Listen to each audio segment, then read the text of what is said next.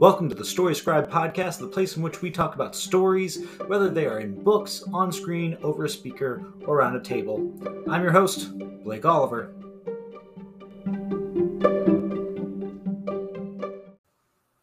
Today's episode are 12 steps creating a story driven character for Dungeons and Dragons or another TTRPG game. Um, while different groups have different focuses, I run a heavy story game um, everything is central, or everything that's central is like the arc of the campaign, the arcs of each character. There's combat, but I like to include that only like as needed, um, not not a lot of random encounters, um, unless the written campaign that I'm running calls for it. Um, there are a couple of steps that I walk my own players through whenever I'm working with them to create characters for my campaign. And there's this, they're the same steps that I go through when I'm creating a character. So um, it sounds like a lot, but I promise it's not. Uh, stick with me. Here's 12 steps for creating a story driven character. The first step is pretty easy. It's creating a general concept uh, I would start off with something super, super general. Um, maybe with just a key decision or two that, regardless of what else is going on, you're definitely wanting to go for that story. Um, I usually have um, a session zero. And so uh, usually I'll, I'll kind of ask before even a session zero, kind of like what races or classes or like a general story um, they're looking for. Um, so, for example, I knew for the last character I created that I wanted to more or less create an empire of taverns. So my my character was a bard, and I knew that I wanted to be a business bard. Uh, more or less, I wanted to set up a, a whole uh, franchise of different taverns that bared the same name and which would all end up paying my bard money. Um, some of this might come from the setting in general. So, for example, I knew in the new campaign that my new character is in that it was going to be in Calimshan, uh, which is a part of the Forgotten Realms. Uh, it's kind of like the Middle Eastern part, if you will. Um, and so, like, genies are prevalent within the history. And so, therefore, I knew I wanted to connect my character to that place, even if we wouldn't stay there, uh, because I wanted to make sure my character was grounded for the campaign. So, I knew I wanted my character to be a Genasi. And that was about it. I didn't know exactly how they were within the campaign setting. I just knew that was what I was going for. Now, the second aspect that you might want to choose whenever you're creating a character is uh, a race and a name. So usually within D&D when you're looking up the the races in the player's handbook, you end up finding names there. That's why I kind of choose that because until I really can know my character's name, I don't really get an idea of them. So I, I want to make sure to get these sorts of things hammered out pretty early. Um, if you don't make this decision right now, you might switch this with the third step. Um, but but I usually end up going for a race and a name um, because that usually if you end up choosing a race, you end up getting the tables or whatever to choose your name. Um, I highly recommend Xanathar's Guide to Everything for na- the names tables at the back. Even if you're not usually a D&D player or a TTRPG player, having a whole bunch of names that you can choose from for your other uh, TTRPG or for your, the book that you're writing or whatever can really be helpful. Um, you can also pick up some of the other books that are out there, but Xanathar's Guide to Everything, super, super helpful. Um, knowing that at that point, my uh, last character was going to be in an interdimensional plane uh, or campaign. I wanted to make sure that I represented my favorite setting, which is Eberron, even though Eberron's setting is like we, we're divided from other dimensions. So interdimensional should be impossible, if not super, super difficult. And so Uh, but I decided to do a dragon marked halfling from Eberron, specifically the dragon mark of hospitality, so I could benefit from the bonuses of making friends wherever I go. Because again, I wanted to create that empire of taverns for him. Um, and like I said, I already and I called him Yorin just because that was one of the main names for a main halfling within with that dragon mark. So kind of named after uh, great great granduncle, if you will. Um, I also, for my new campaign, my new character, uh, I named him Samir because it was one of the names from the Arabic section from Xanathar's. Uh, and I knew that I wanted to give him a name that was more like that. Um, and I knew that uh, I already knew that I wanted him to be a Genasi. So I had already chosen that. The third step is to choose a homeland. This is another step uh, in creating a character's backstory. You know, this is where they grew up. This is uh, what the the nation around them was like. What are the major insights someone from that culture would have about life? So, uh, the Explorer's Guide to Wildemount supplement, uh, which is from Critical Role uh, and Wizards of the Coast, is some great ideas about nationality and how it works there. Um, it created the character chronicle and that is something that like i kind of homebrewed for my own homebrew campaign uh, and world and uh, i'm actively making a full one for eberron. I've got kind of like little chapters uh, going so far on the dungeon masters guild if you're interested. Um, I, I, try and bundle them all together and i'm working to create all of them uh, in one supplement uh, but it's just taken me some time because Eberron is massive when it comes to nationalities. Um, if you start with a homeland at this point, then you can usually figure out what kind of like social status you have, um, either within like the Explorer's Guide to Wildemount or a self-created table. Um, and from there, you can kind of figure out like your home settlement within the Explorer's Guide to Wildemount and kind of like root your character firmly in the world. So, especially, you know, if your DM says, hey, we're going to this place. And like, you're like, hey, I'm from that place. Or if they don't know that you're from that place, like maybe you could be from that place. Um, and that kind of roots them firmly in the world and gives them something to care about. Um, if you're uh, a local, you're going to be treated a lot differently uh, than if you are an outsider working on your current quest, usually. Um, the general idea around this for me, especially like so Yorin, my my halfling bard, was a complete outsider. That was kind of the point of that campaign. Uh, was that we were all we could be from anywhere, and we we kind of ended up being the TVA from Loki, but for um, the Forgotten Realms in this case. Um, and then for my new campaign, though, I chose Samir, my uh, Genasi to be from Calimshan, which is I knew was going to be a recurring place because that was going to be where the adventure would keep coming back to between adventures. So I wanted him to be based where uh, I knew I'd have downtime. My character would have downtime. Um, and I wanted him to have a stake with what was going on there. So um, that that was why I chose that.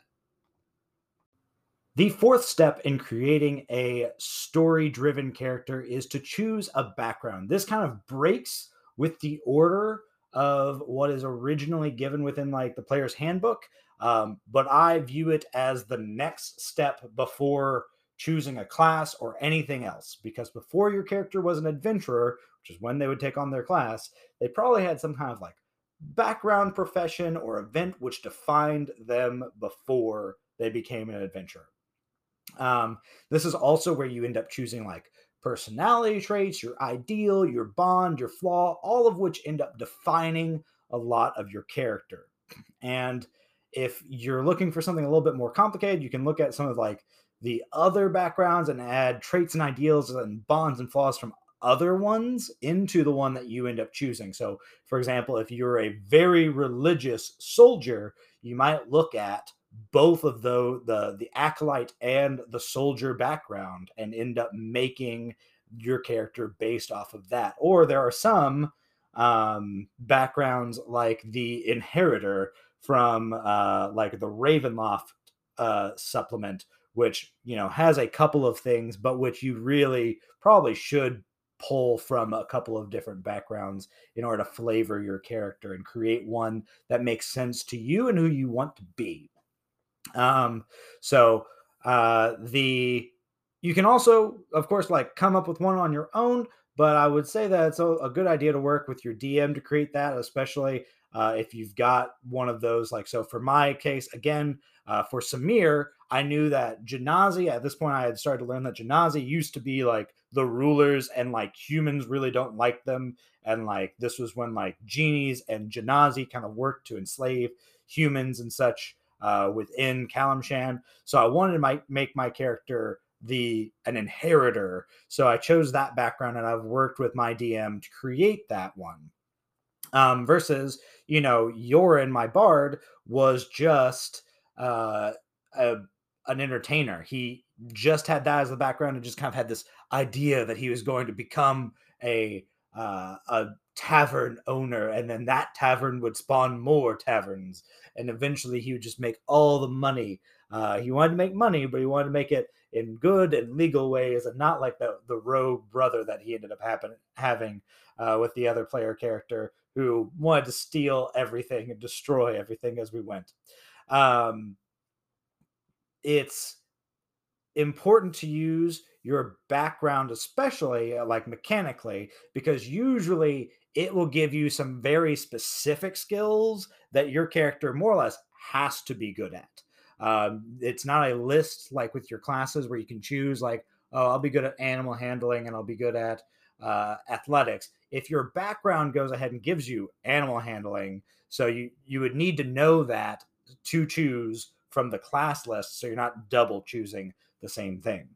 Um, while the player's handbook has the most available backgrounds, um, I've also found that adapting the backgrounds from the Explorer's Guide to Wildemount or the Tal'Dorei Source Book, which I'm excited about the new one that is uh, has just dropped by this point, um, and like the Ghosts of Saltmarsh uh, can create a lot of good opportunities. Um, and this is again one of the many times I'll tell you to like go get the Xanathar's guide because the tables in there can help you come up with reasons that your character became your background. Uh, there are tables for that, so I highly recommend that again.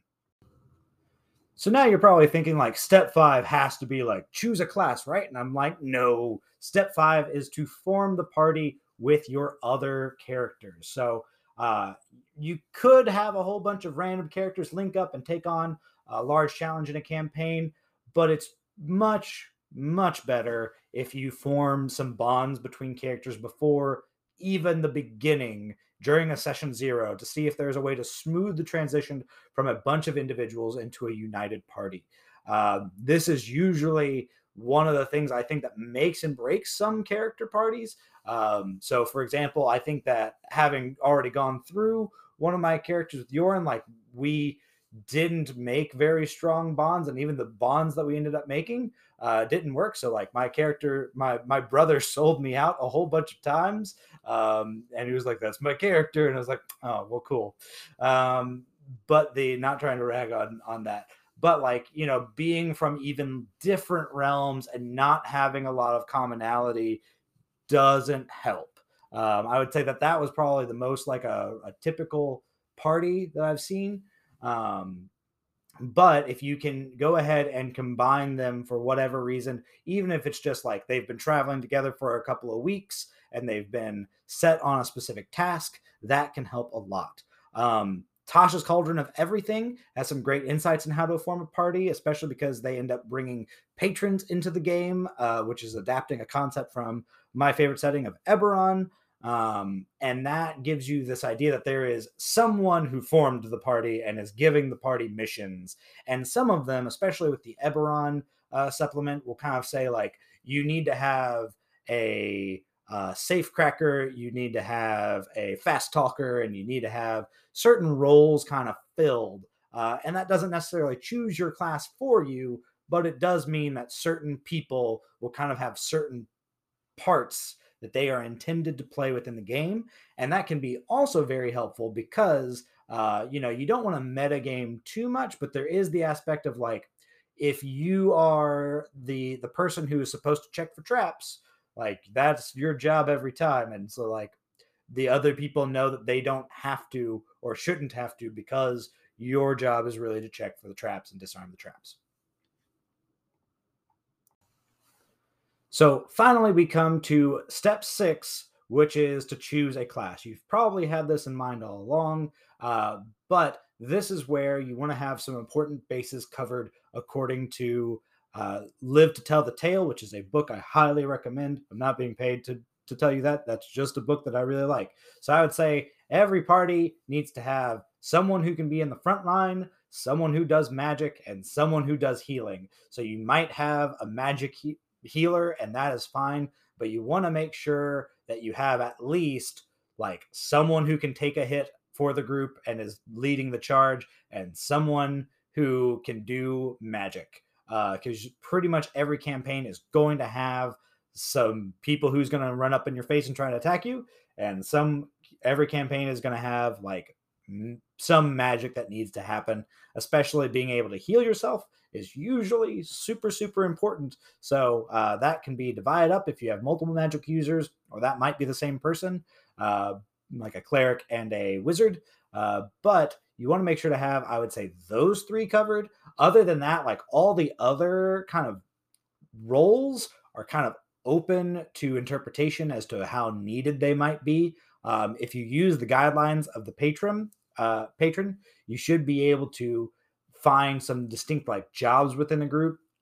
So, um, and again, like Xanathar's guide has a whole bunch of tables to help you come up with the reason your character became your class. Uh, before that, to kind of give an extra story reason as to why you are the way you are and why your patron probably chose you for the job. Um, but you m- might have to know what kind of campaign you're running. So, for example, uh, within I always wanted to play a bard, so I wanted to do the bard in the last one. Uh, that was one of the main things I knew I wanted to be. Uh, but for the new campaign, I didn't necessarily know it. Um, I kind of got early on when I, I chose Genasi and I chose uh, Calimshan. It, it, it, kind of fell in that I would choose the new uh, Tasha's Cauldron of Everything subclass for Warlock, which is the Genie. Um, so, more or less for me, my character's patron as a Warlock is not the same as our patron for the game, but my character's patron as a warlock is actually their dad. They they get their powers from their genie dad. So um, you you might have those sorts of things. Now you might also know that like we're an adventuring party and we need to be able to break into places. So someone probably needs to be a rogue, um, or like you know we might have uh, some other roles that need to be filled um, like a, a, role that kind of does more frontline and healing. So, like a paladin, um, any of those can do just fine. And here is where we will take a break halfway through the list. Uh, when we come back, we will talk about all of the other mechanical and story elements that you will want to do to kind of solidify your character. So, come back. And we're back for number seven which is to get your stats. You know, you might roll your stats. The that's usually how I have my characters create their their stats and the for their abilities. Um, or you might have like a point buy or do the standard array, whatever it is. Uh, you will finally choose the stats for your character, trying to keep all of the things in mind. Um, this is obviously where like some people might be like, well, you want to choose what's most optimum, but like you can also just choose what story, and hopefully those things should not be completely off. So, like, yeah, you're probably not going to play a wizard with a low intelligence just because, like, to be a wizard means you've studied a lot of books in order to get that knowledge. If you wanted to be a different kind of spellcaster, you should probably choose something else um, as as your class. So you know you wouldn't choose to have your sorcerer to have a low charisma because that's what they're based off of. If they were a wisdom caster, they probably would have chosen to be a druid or a cleric. Um, that that's what most are probably going to choose. Now that might not be your highest statistic. Um, you know, I think there's a lot of arguments for a cleric uh, not having their wisdom as their highest, especially because if you want to create kind of a frontline cleric, uh, you might choose that it's really high dex, or you might choose a really high constitution or strength because you want them to be up in front. Um, but you're going to make those story decisions with the stats. Um, and then we're going to just jump into number eight, which is to get your equipment. So you might end up, you know, having gold amounts that your DM allows you to choose from, and like that's how you end up buying equipment, or you might just choose all the selecting of the basics, uh, especially with the D and D Beyond app. I love just like just give me the very very basics, and I'll just go ahead and get started when I create my character. Now, this is also one where if you get the option to choose multiple weapons, it might be interesting and good to decide uh, to get different kinds of damage. So there are some things, most things, it's not necessarily going to matter too too much. Uh, I'm thinking about like skeletons and zombies. So a skeleton is really weak to bludgeoning damage, but it's not to piercing damage. So I like to have like a weapon that does piercing, like my daggers for Samir. Uh, I also have a mace and I also have a hatchet, so I can do um, piercing, slashing, and bludgeoning damage. So I have all the kinds of damage in one go. Um, the number nine step is to roll or create relationships, however that ends up working. The Explorer's Guide to Wildemount has like social status relationships.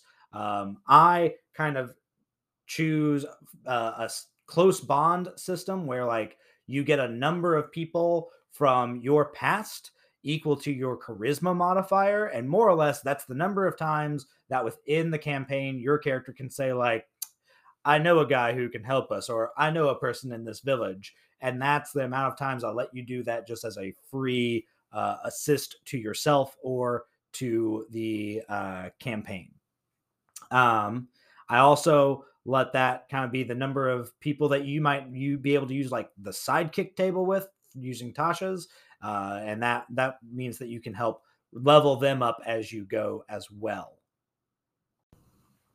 Now, step 10 is just generally create some life events. Um, you might have some things that you you have in mind, um, but you might want to roll on certain tables or find certain things with working with your DM. Uh, I love the idea from the Explorer's Guide of, of Wildemount um, that there are fateful moments and mysterious secrets that every character gets. Um, so, regardless of the other tables that you might roll on from that book or from the Xanathar's Guide, I love the idea of creating like the fateful moment that defined your character uh, and set you along the path. Um, and or like a mysterious secret which kind of created uh, this thing that you have to deal with at some point during the campaign that's not necessarily in the story proper. So these are aspects that can be dealt with and make your character interesting, even you know if you're doing Tyranny of Dragons like I'm running with my players uh, right now. Um, you you can have these separate moments that are just for your character, just for their story. That a, a DM will hopefully work into the story to kind of give your character some some cool moments at the table. Um, these can be created with the help of the DM, and you definitely, if you want to create secrets that aren't within something, or like make sure that they're the DM is willing to work those in, um, because without that, like you're gonna create these moments and then be like, well, my my moment, I never got to do anything with it, and like it's important that anything that are from these life events show up. So, for example, uh, in the campaign that Samir is in right now, um, at the last session, one of the other characters revealed more or less a uh, a mysterious secret or faithful moment. Uh, I don't know exactly how I would define it. Uh, they had something that we didn't know that they had, and it was a pretty big deal and well I, I honestly don't know how it's going to end up working out at the table so far so i can't speak on that but more or less like we even talked about it with the the dm after and like that moment now needs to be dealt with at some point otherwise like that character isn't going to be complete um, that that character's story so it's important to realize that your character came from a place and that they're going to have some kind of baggage that they're probably going to need to deal with. Um, you might not even need uh, both a fateful moment and a mysterious secret. Maybe you just choose one and go with it. Um, while I personally create a lot of my own secrets, if I were in an Eberron campaign, and I've worked with my, my players with this, like there's Eberron Confidential on the Dungeon Masters Guild, and it's got a whole bunch of cool secrets and ways for uh, players to like create their own, a couple of tables for that. So, like, again, I'm not being paid for that one either, but just another resource that you might look at. Uh, and even if you're just like, I want to come up with some secrets, these are kind of secrets that characters might have that might make them interesting. Um, now, I would say also, if at this point you've already created a character up through like statistics and equipment, like, and you've got some ideas of relationships, however your DM does their their close bonds. Um, you know, that one's a little unique to me.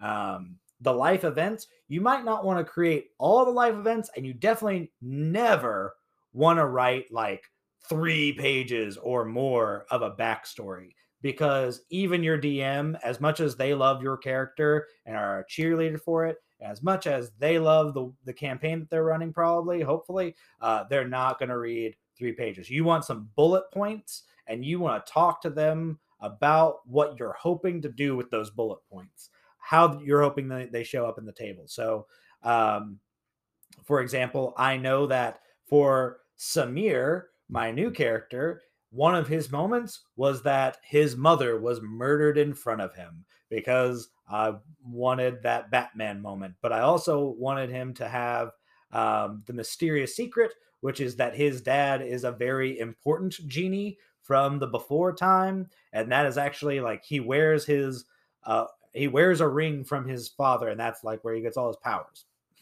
Um, and then like I would say for every for for however long your character is alive within the campaign, maybe you add a little bit more to their character with some more life events. But like especially at like level one, you might not want to you might want to create like a fateful moment or a mysterious secret and not add another thing to it because your character might die. And that will always make you sad if you've done a lot of character creation for it.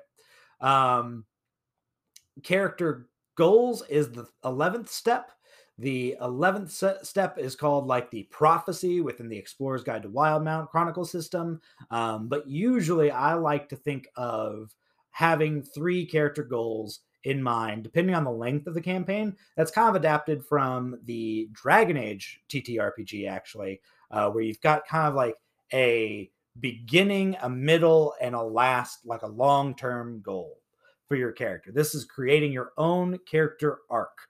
Um, and again, you probably don't want to create all of them when you first create your character. So at the very beginning, you probably want to create an immediate goal. And like, you know, or originally before I was doing a milestone system, which I'm trying out with the Tyranny of Dragons, which I'm pretty pleased with actually. Um, I usually had something as a goal for my characters, um, for my player characters, that was like could explain technically why they achieved the subclass at level three. So, for example, my ranger wanted to be a beastmaster, so their prophecy, their first goal was that they wanted to earn the trust of a bear companion.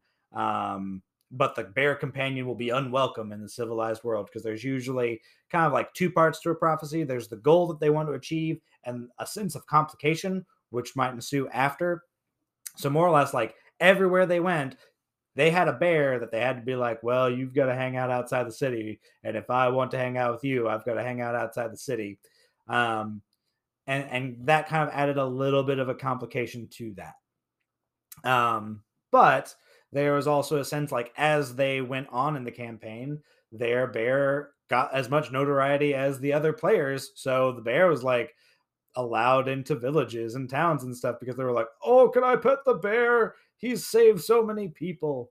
Um, the second prophecy goal or the second character goal should be kind of a longer term goal. Um, it should be a goal that like once you've achieved the first goal, you should probably look back at another goal. And I'll, I'll go into a lot more detail on on this in a later podcast.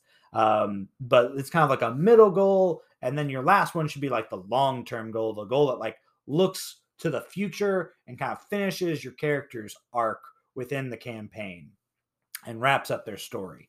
Um, so, for example, I know that um, a lot of probably my our characters are going to wrap up their third goal with uh, literally a wish within the campaign that Samir is in.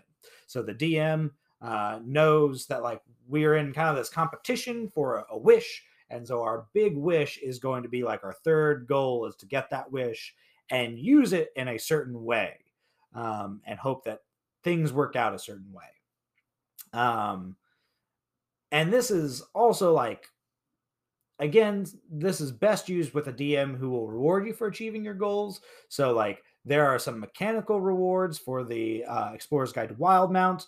Um, they are usually used for inspiration. Um, I could see a uh, situation where, for my current campaign, using the milestone system, I'm more or less using it as a level up. When you reach your goal, you get a level uh, because you've achieved something, which also meant like I had to make it so that it wasn't a mechanical thing that happened at level three um, in the same way. Because usually my characters were like, oh, so I got my bear companion, so now I get to jump up to level four. And I was like, nope, we got to change that.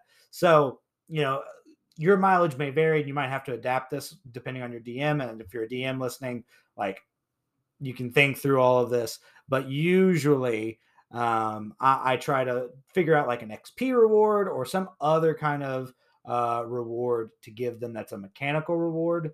Um, and like I said, right now I'm using it within the milestone system as another way to do it. Now, the 12th and last step that I've got is to create rumors. Um, it's an aspect that I like to bring up uh, every now and again. And it's one that like your mileage may vary on, and in certain campaigns it'll work, and in certain campaigns it won't. And so you really, if you're a player, you want to ask your DM before it is you use this. If you're a DM, you should probably be aware that like you're going to work with some intrigue. That's usually where this is, and like I really love RP and intrigue, so I usually create some uh, rumors. This isn't super important if you decide not to, but the way I do it is I hand out like three to five index cards to each player, and then like they write certain elements on each card and then like fold them over. We throw them in a hat. We pull out different ones, make sure they're not ours, and then we like might know something about a character that is uh, true or untrue. So these are the five things, up to five things that they can write about. So the first one is a true thing that their character likely regrets or people think they should regret. So, like, you know, if a person murdered a whole town of people, like, they probably regret that. Or if they don't, they probably should. People would be like, You don't regret that? And they'd be like, No. Um, so, you know, that sort of thing uh, one true thing that their character is proud of or people think they should be proud of. So, like that their uh, parent is a war hero, and maybe their character is like, I'm not super proud of them. They they killed a whole bunch of people, uh, but that you know people would generally be proud of a war hero. Um, one completely or mostly false rumor about their characters that uh, would be believable. Um, so, you know, for example, if I were to create a rumor about Yorin, my bard, um, saying that he has a child within every town that he's ever been to, would be a mostly false rumor, hopefully. Um, to but it would be very believable because especially as we know at TTRPGs, especially in D and D, uh, there's a certain stigma about bards and how they behave. Um, the next one that I would offer is that a thing that their character thinks that they've heard about the character played by the player seated to their right, and another one about the what their character thinks that they've heard about the character played by the seat the one to their left. So again, this is kind of meant to be in a session zero scenario. They've all kind of heard different things about their character. Um, it they they should write their own or their the other character's name, not their own character name.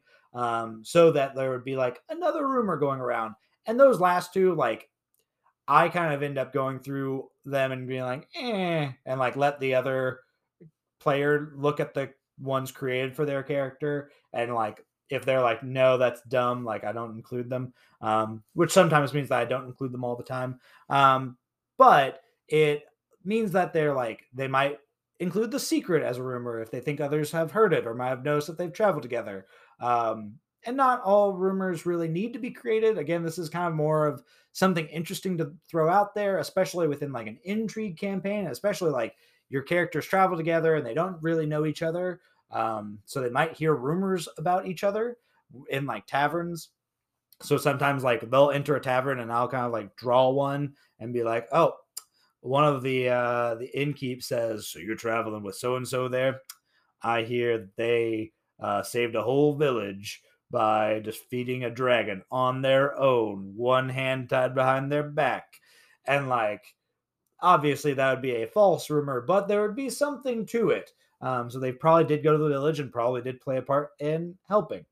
Um, but players should usually try to to make that um, as believable as possible and as interesting as possible.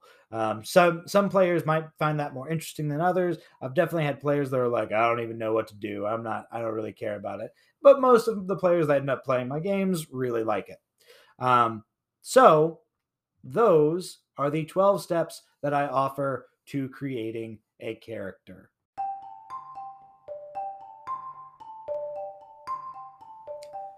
So, thank you for listening to the Story Scribe podcast. If you liked this podcast, if you enjoyed it, if you thought it was helpful, I would really appreciate if you liked or subscribed or left a review for this podcast. Uh, it would really help a lot if you did. Um, sharing it out with other people is one of the main ways to grow. Um, if you want to support me personally, uh, I do have stuff on the DMs Guild.